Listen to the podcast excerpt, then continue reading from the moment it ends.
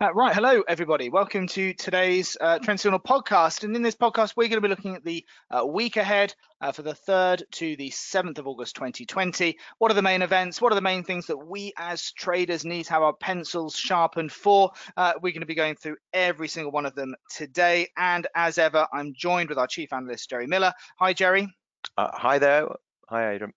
Um, so what we're going to do is we're going to have a quick look at, uh, well, I guess what what what we don't know yet, which is a review of the economic calendar. And I know sometimes we think about that being obviously uh, pretty stale uh, stuff, but you know what? It's these events that really do set the tone for the market movement. And we need to know when they're going to be so that we can trade accordingly. And if that means that we close trades off before the, the data, if we're day traders, then that's what we really should do. But it's the reaction to those events that really can make the big movement uh, over the next uh, few hours, the next few days uh, on those markets. And, you know, there's a few big bits of data this week, aren't there, Jerry?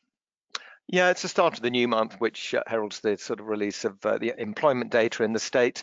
Employment uh, data really important because it is one of the Federal Reserve's mandate. That's the, the U.S. central bank um, so their job is to foster full employment. So they keep a very close eye on what employment data is doing.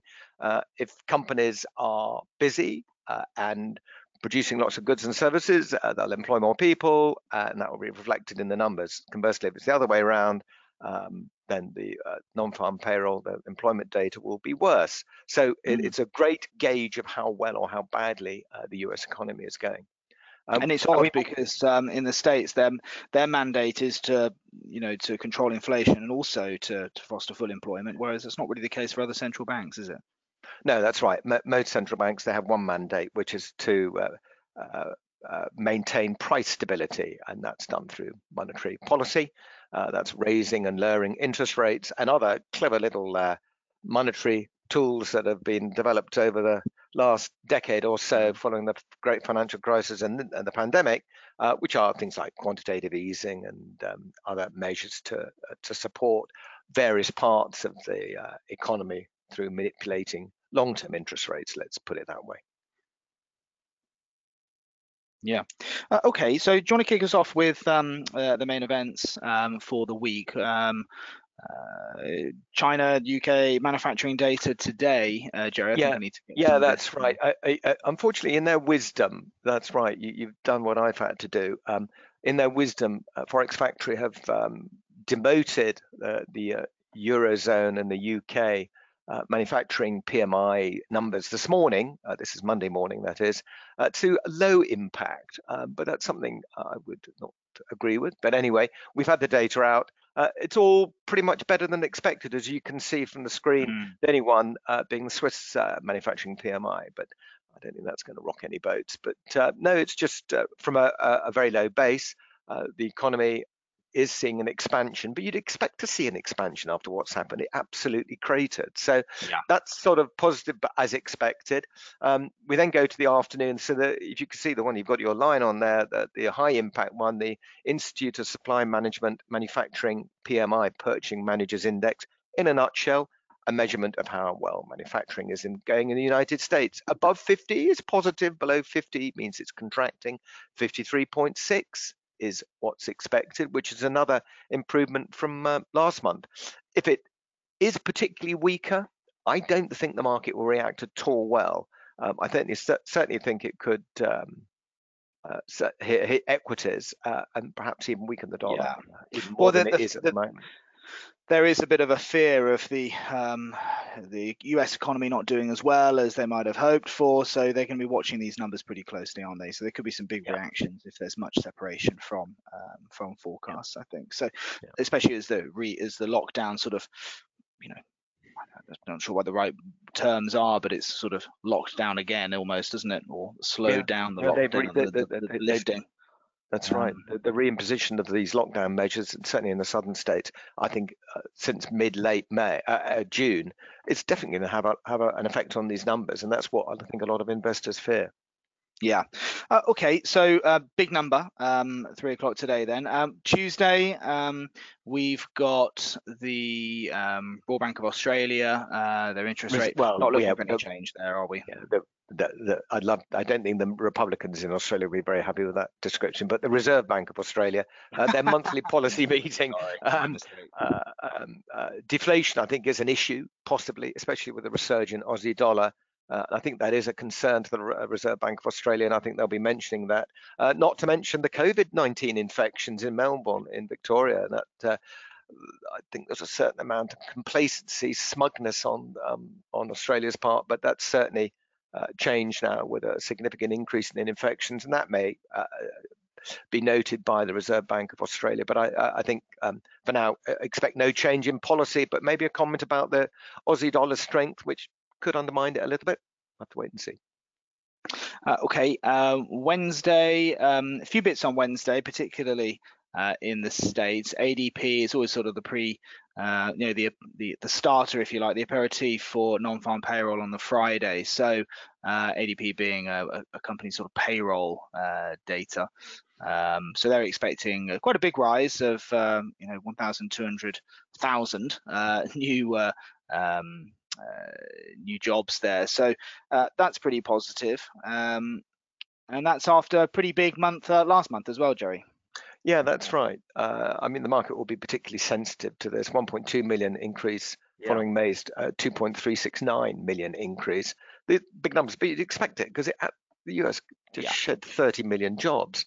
Um, so I, it, it's a bit volatile that particular number from that private payroll company, but um, yeah, the market will be looking at that more so this um, month because um, there is a lot more sensitivity now to uh, especially anything that suggests that the economy has the recovery is starting to slow. And that'll also be the same with the ISM non-manufacturing data, which is also out, um, a pullback in service activity, which is not surprising given what the southern states have been doing with their lockdown uh, again, the relock, the reimposition of these lockdown measures, certainly in California and Texas and uh, uh, Arizona, but uh, begrudgingly a little bit in Florida. But the numbers are still horrendous, Adrian. And and yeah.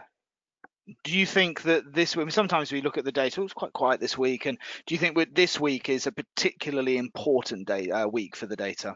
Uh, yeah, I did Just because of the yeah, just because of the way the mood of the market is. there's a lot of now questioning of, of where the recovery is at. And that's really been uh, sort of articulated in the dollar weakness. But the stock market is the stock market is not the economy. And we've mentioned yeah. that in previous podcasts about the strength of the big tech, which is really masking what could be a significant problem. So uh, if these numbers do start to soften and do suggest that there's uh, the recovery is faltering, then uh, the dollar could take a bit of a hit and stocks could wobble. That's for sure.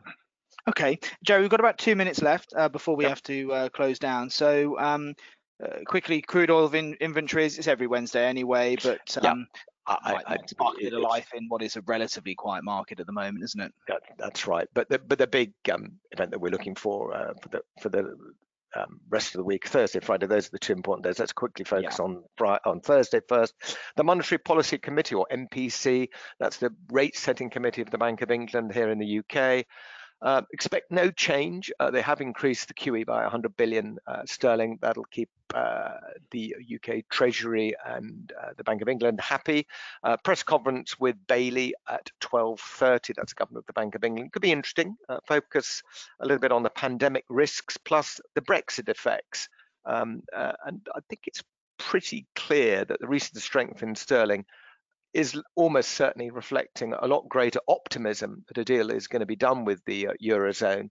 You know, however limited it may initially be uh, from the 20, uh, 31st of December this year, but uh, uh, maybe too many people got short of sterling. That's that's another possibility. But yeah, so an important uh, day for sterling markets. So uh, FTSE, gilts, and obviously um, any, any sterling pairs on the forex markets as well.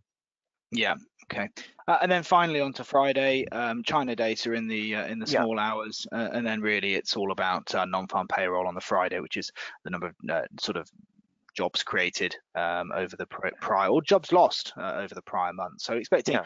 about one and a half million net jobs created over that period of yeah, time. The, the, yeah, non-farm payroll very important. Probably the most important release bar change in interest rates. Non-farm payroll looking for another one and a half million job increase. Uh, but a lot of wide forecasts on that. So a, mm. a lot of um, analysts uh, struggling to come up with an accurate number. But I, I, think if it's significantly less than one and a half million, um, you're going to see a bit of a wobble. Um, likewise, on the unemployment rate of 10 and a half, um, yeah. The, you know, it's not much of a recovery from last month's 11.1, uh, and I think the market would like to see more than one and a half million job uh, uh jobs um, uh, increase. Um, but the risk is if it's less, it could really undermine um, this, this, this market. I think just going to show you just how much we've separated from where we were back in the early part of this year, sort of around what 2.8, 3% uh, yeah. unemployment, and here we are improving to 10.5%. Yeah, yeah improving. Yeah, record, record decade low unemployment rate, and bang, you know, yeah. pandemic comes yeah. along. Yeah, extraordinary. Okay. Uh, Jerry, that's great. Thank you uh, very much for that. Um, and uh, I'll just quickly finish this off, uh, everybody, uh, with uh, some events we're hosting this week. If you'd like to come along and learn uh, our trading strategies, uh, we are teaching one of our foundation strategies this week called the Sniper Strategy at our three live events that we're hosting where you can register. Come along and we'll teach you the three simple rules for identifying high probability turning points in the markets. If you'd like to come along, please use the link that you can see on screen there if you're watching us. So if you're just listening to us, I'll read it out now, bit.ly, so bit.ly slash learn TS. Uh, go to that webpage, complete your details, book in for the uh, event of your choice, and we'll look forward to seeing you online. But otherwise, everybody, uh, best luck with your trading this week. We hope you have a profitable one, and we'll see you next time. And bye bye for now.